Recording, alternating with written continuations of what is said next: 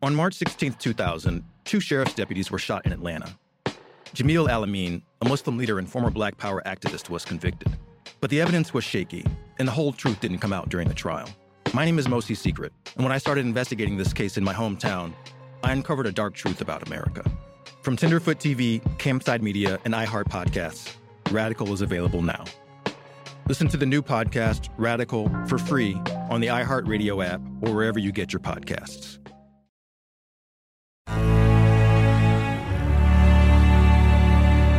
Action Park Media.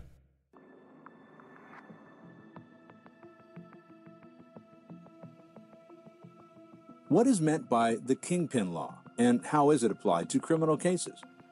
According to the U.S. Code, the Kingpin Law is designed to put the heads of drug trafficking rings behind bars for a long time.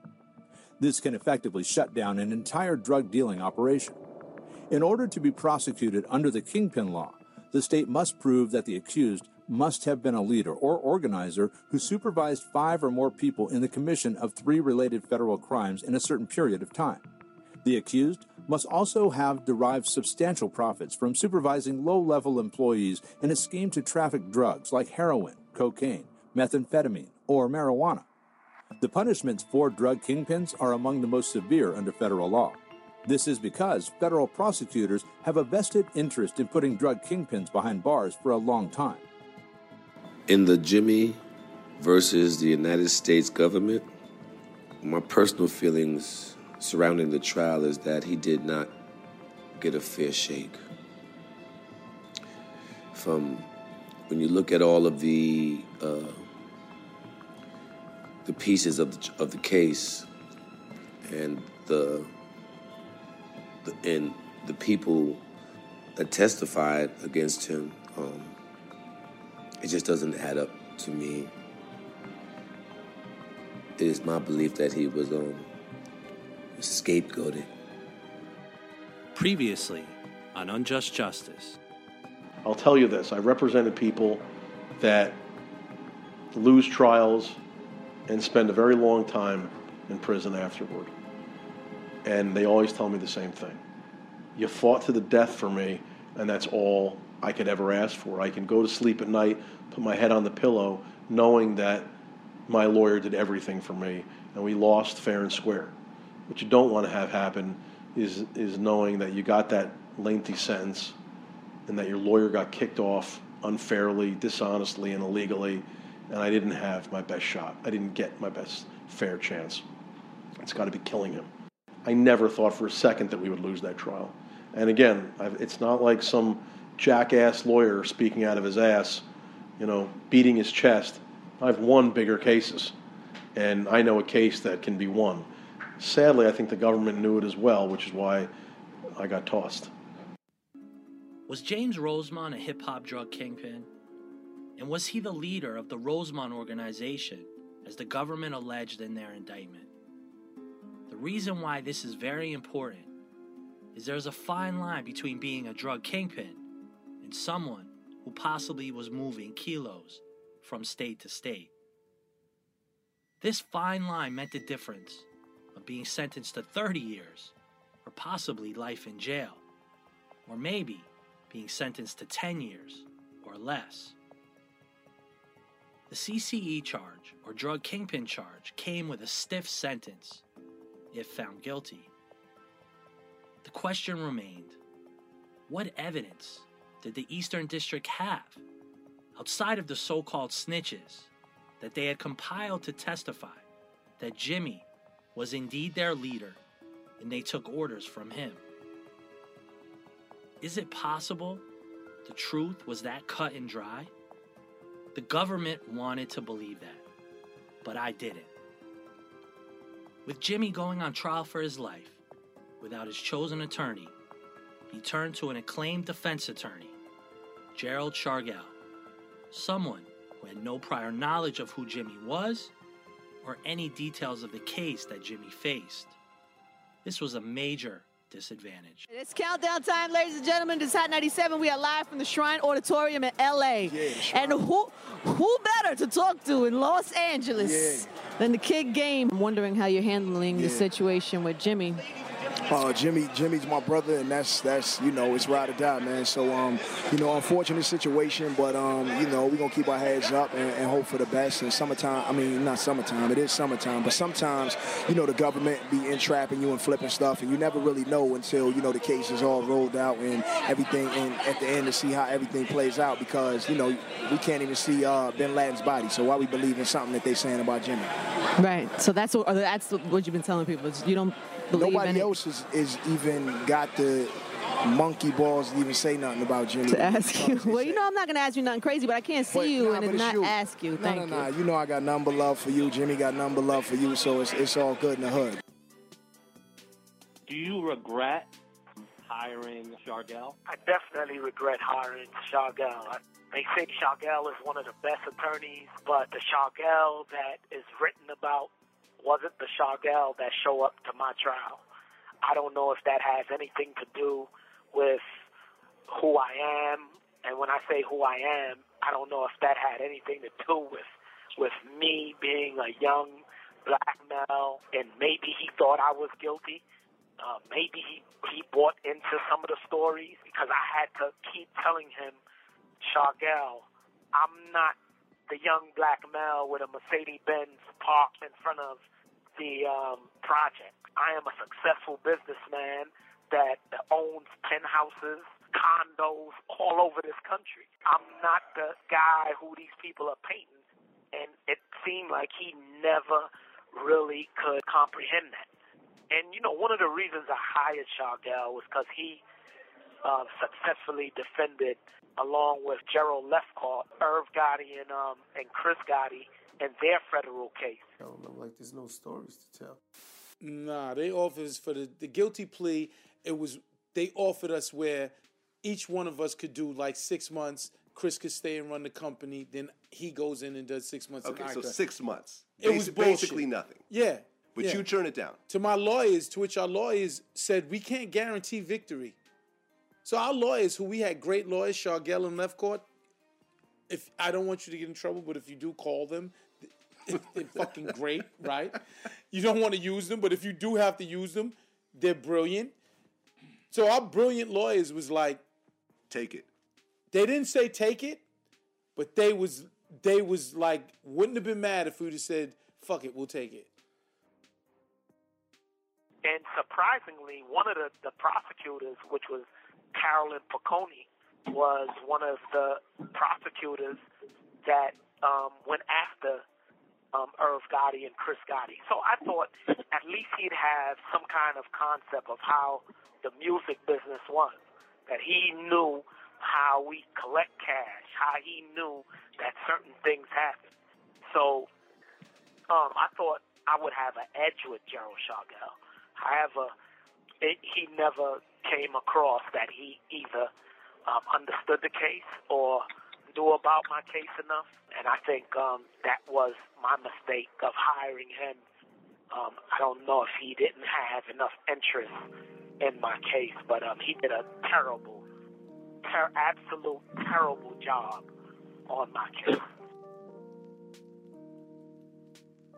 During the trial, did Shargel tell or show the jury all of your business ventures and all of the stuff that you were doing, whether it was in the music business or whether it was the charity work?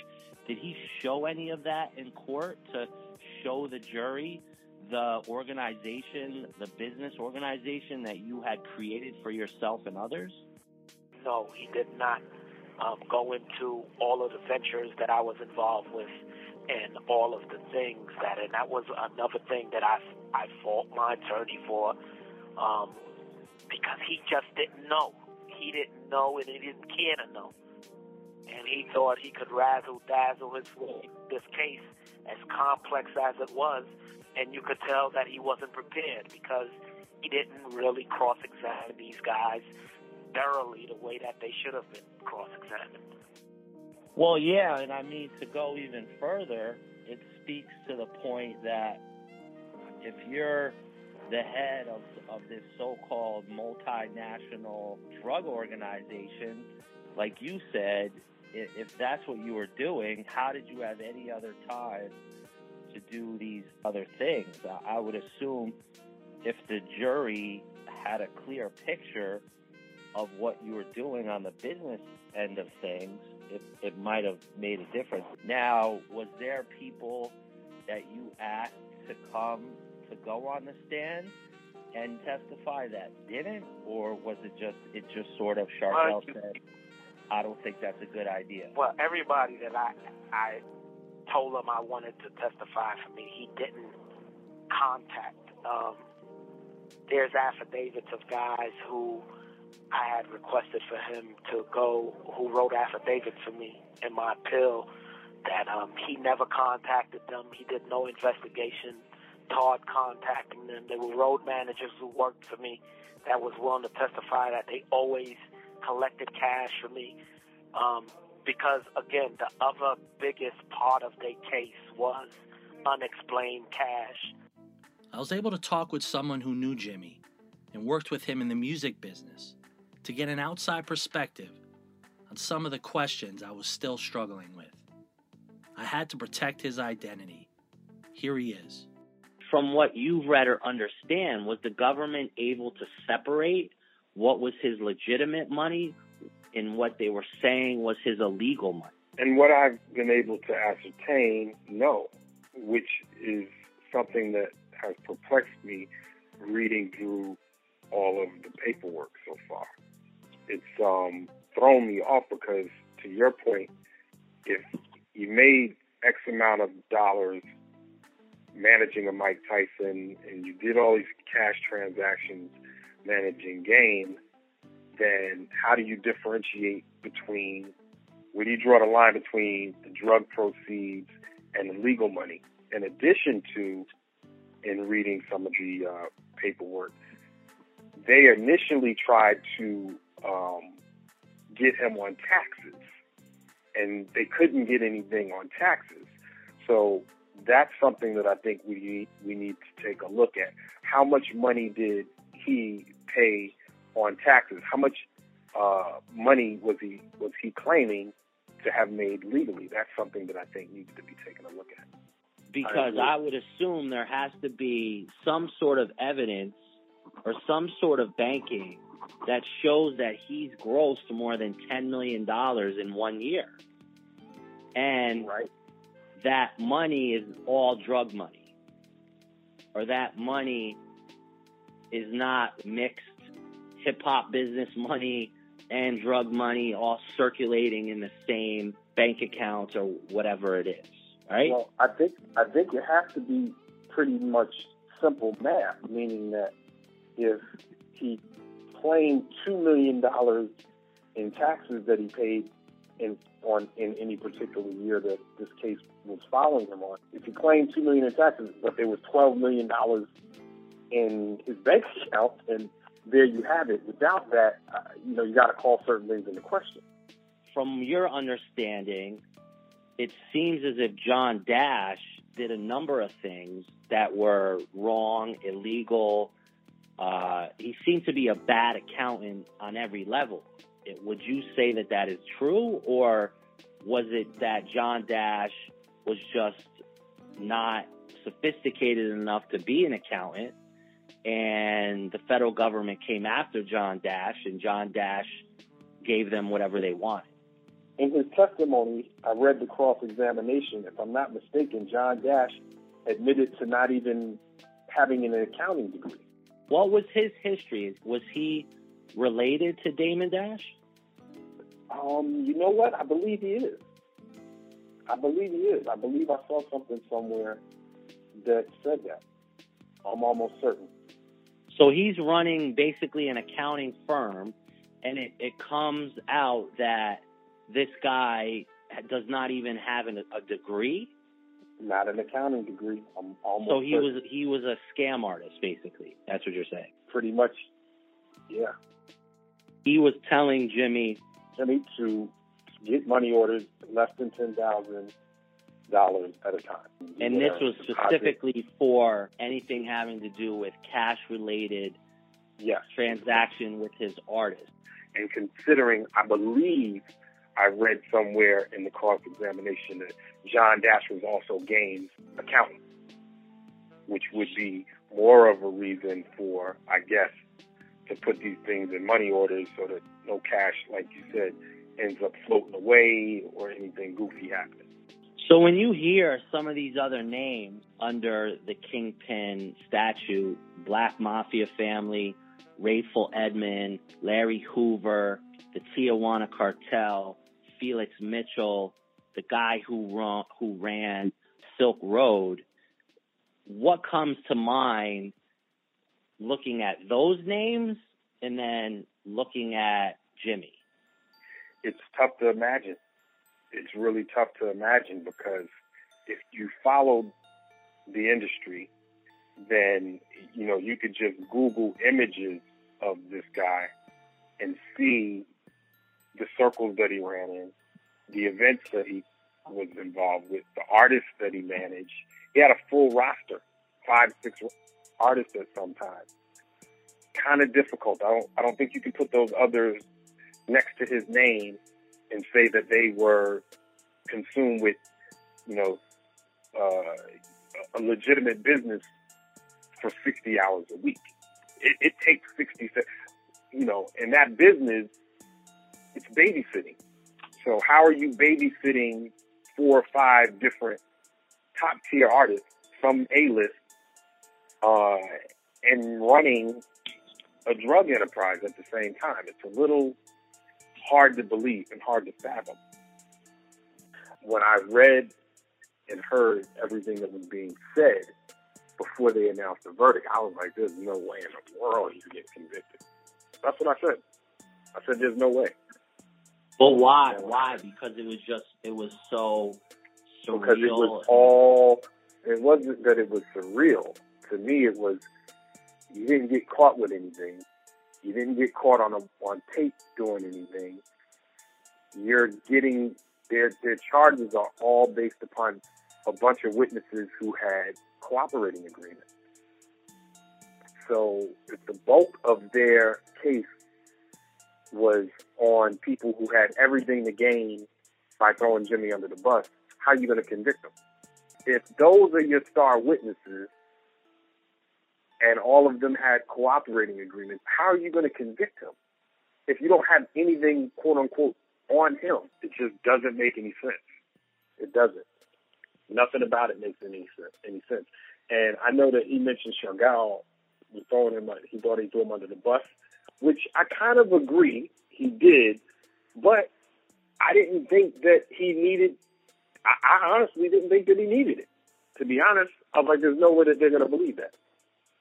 Came back guilty across the board. All right. So life doesn't happen bi weekly. So why should payday? The money you earn can be in your hands today with EarnIn. EarnIn is an app that gives you access to your pay as you work, up to $100 per day or up to $750 per pay period. Just download the EarnIn app and verify your paycheck. Then access up to 100 a day as you work and leave an optional tip. Any money you access plus tips are automatically repaid from your next paycheck. So maybe you need to get your kids something special, or you and the wife need a scintillating night out. Every once in a while, at least. So download EarnIn today, spelled E A R N I N in the Google Play or Apple App Store. When you download the EarnIn app, type in the dossier under podcast. EarnIn is a financial technology company, not a bank. Subject to your available earnings, daily max, pay period max, and location. See earnin.com forward slash TOS for details. Bank products are issued by Evolve Bank and Trust, member FDIC. I had subpoenaed Mike Tyson and Don King. Mike Tyson had begged me not to call him. He was on his comeback of clearing up his name and going mainstream, and he just didn't want to deal with the psychological part of getting on the stand and them questioning him about his um, stability psychologically. And I, I kind of spared him on that one, but Shargel didn't want to call him anyway. There are agents from ICM and um, CAA that I wanted him to call who booked all my acts that could have really explained to those things. Shargel has such a reputation of being a fighter that the Shargel, who's the fighter, didn't show up for that month and a half that I was on trial. That Shargel didn't show up. Shargel was just worried about the check. You know, there's like two more people that we haven't discussed. I don't know if they're important or not, and that's Brian James. That's the guy who said he had he heard overheard a, a drug conversation with me at the restaurant, and then Doug Coleman, who they didn't call. However, him and Henry Butler had got arrested together. Doug Coleman would, would have messed up their case, and that's the first thing that um, that Doug said after my trial. He said the reason they didn't call him was because he would have messed up the whole little web that they created because he knew the ins and out of what was going on and he was like that's not what happened. I i didn't deal with jimmy i dealt with khalil. And was doug coleman partners with henry butler or was he... henry butler and khalil. And Doug henry Coleman butler was dealing with muhammad. Doug coleman got probation for three years he had agreed to testify if they called him. And they didn't call him, so they had to uphold their agreement, and so they gave him three years. Um, and he's he's obviously out and based in Los Angeles. Yeah, he's in Los Angeles. He's an engineer, like a musical engineer. Doug got three years probation. And like I said, the only reason that he didn't testify was because he would have destroyed the government case because he was going to say totally opposite of what the government. And when when when when I seen his name on the witness list, I told, and they didn't call him. I told Shargel, I said, "Yo, there's a reason why they didn't call Doug because Doug's name is throughout the whole trial." But I was like, "There's a reason why they didn't call him." I said, "If Doug tells the truth, Doug will." You know, dispel all of the stuff that these guys has been saying. If Doug Coleman could ruin the government's case, the information he had possibly could shed some light on how the drug operation between Henry Black Butler, Khalil Abdullah, and others actually worked. Why don't we start with Todd Kaminsky and your interpretation of who Todd was?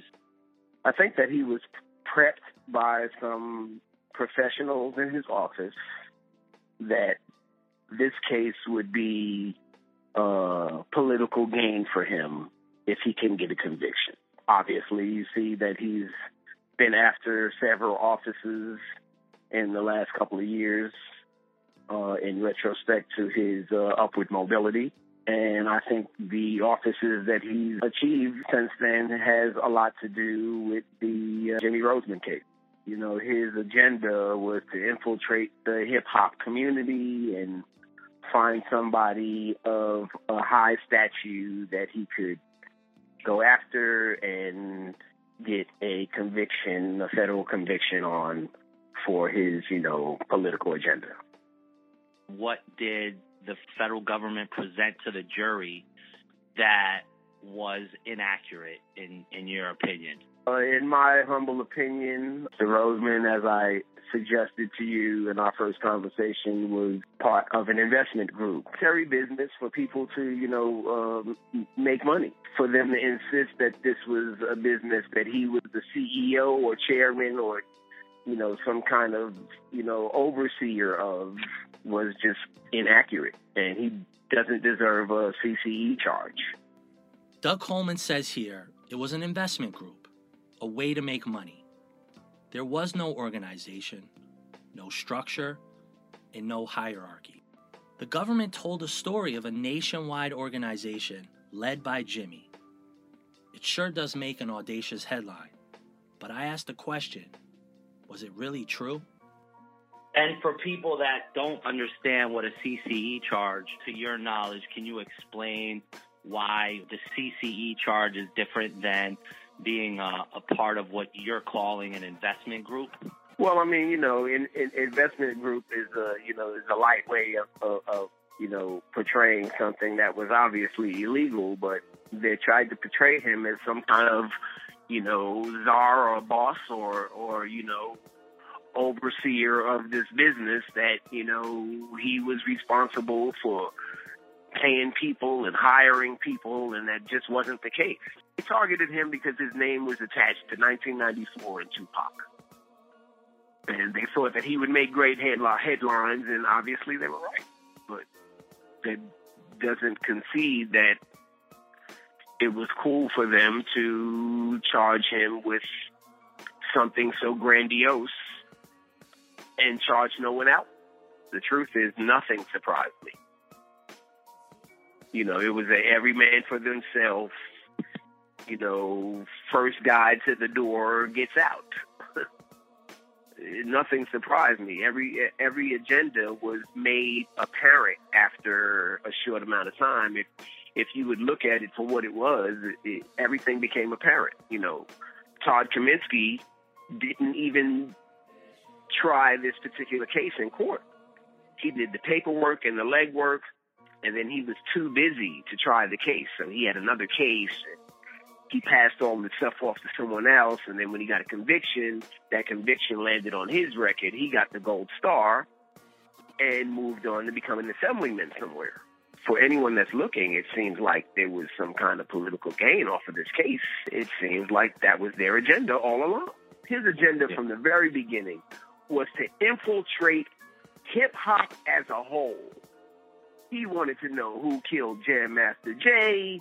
He wanted to know how how 50 Cent got with Dr. Dre. He wanted to know fucking what what the game's uh uh you know relationship with New York was. He wanted to know about Puffy and all of his New York versus Los Angeles connections. He wanted to know who shot Biggie, you know, what did you know about Suge Knight's crew and the people that he frequented, and a whole bunch of just arbitrary allegations that had to do with their depiction of what was the East Coast West Coast hip hop beef that was going on. You got a list of uh, names. You got a envelope full of photographs. Who knows who you're talking to? What you're talking about? how this all plays out in the real world, who knows what's really going on in this session, is how you feel when you're dealing with the government. They're not there to provide you any information. They're there to lie to you and get information from. That's it. You're intimidated from the door because their agenda is to threaten you and every part of your essence to get what they want. These are the people that'll tell you, you know, oh, if your mom is back if your mom owes taxes, we'll take her house and and if your if your sister was involved, we'll arrest her. And if your wife knew about it, she's going to jail and shit like that. That's why they have a 90% conviction rate. At the end of the day, no matter what this criminal said and what that guy said and what this, you know, what this newbie said, this guy that, you know, this doesn't really have much to do with this lifestyle they attacked all of those people to get information from them so they can get a conviction for their political gain and put away another guy that the media told the whole world that was a bad guy. They didn't have to tell anybody anything. The media did it for them. Chuck Phillips did the prosecutor's job. The braggadocio bullshit that's attached to questionable lyrics questionable in respect to whether the shit you're talking about, the grandiose braggadocio shit that you're talking about, is actually true or not. And I think that reflects right down to this case because we deal with a whole lot of hip hop elite drug dealers that then shipped a hundred bricks across the country, and that's how they live this hip hop lifestyle. And this is bullshit. They talking about somebody they heard about. And so is Chuck Phillips. Because, you know, every guy with a microphone has, you know, uh, shipped a thousand bricks. Every guy on a fucking record with RCA and Universal and Warner Brothers is, you know, responsible for the fucking detriment of some some poor little city somewhere in the Midwest where they fucking sent, you know, two million dollars worth of dope. So, you know, for them to try to attribute that to someone in real life without real actual facts and not just hearsay compares all of this to the grandiose bullshit that hip hop is built on is all very insulting when they have you there, they're dangling your life and your freedom and your lifestyle in front of you. And they're talking to you about things that have nothing to do with you. You know, how would anyone feel in such a respect? It's preposterous. Like, you're talking to me about who shot Biggie in fucking what year did that happen? I, huh? If I tell you who shot Biggie, does that mean I? What does that mean? what is there some kind of game for people just to tell you arbitrary shit that has nothing to do with why you're in this meeting? How would you describe what you gathered from your time spent with Todd Kaminsky? He had a political agenda. Period. I think I potentially think that his agenda is to follow the footsteps of Rudy Giuliani. Off of a big conviction, he can end up with a big office. Period. And because of Jimmy's uh, alleged, you know, relationship with hip hop and and and all the things that went right and wrong with the East Coast West Coast war, that you know, at the end of the day, he's the only one that's behind bars for anything that has anything to do with that. Um, they can use him as a scapegoat and suggest that they did a huge repair to something that was detrimental to America. And for that reason, he gets to climb the ranks in the political world. And I asked him about his upward mobility, and he suggested that it was none of my business, for lack of a better term. What do you think you you learned from this experience um, and seeing this unfold? What you learn is what you already knew, what the world and society and everybody has always told you. That when the shit hits the fan, everybody's going to look out for themselves. All of that pertains to the threats of the government. And sometimes the threats of the government, I think this is a prolific point that I'm attempting to make. Sometimes the threats of the government are way higher than paying the price of your wrongdoing. You know, they want to take away your parents and your kids and your homes and your and your they want to take your life away. What can you say? Doug went on the record and he broke down the mechanics of what the actual facts are and how it worked. It didn't sound too glamorous. It sounded unorganized. It sounds like maybe Jimmy dabbled in the drug game. But a drug kingpin? That couldn't be farther from the truth. So the question remains what exactly did the jury see and hear when Jimmy went to trial? On the next Unjust Justice.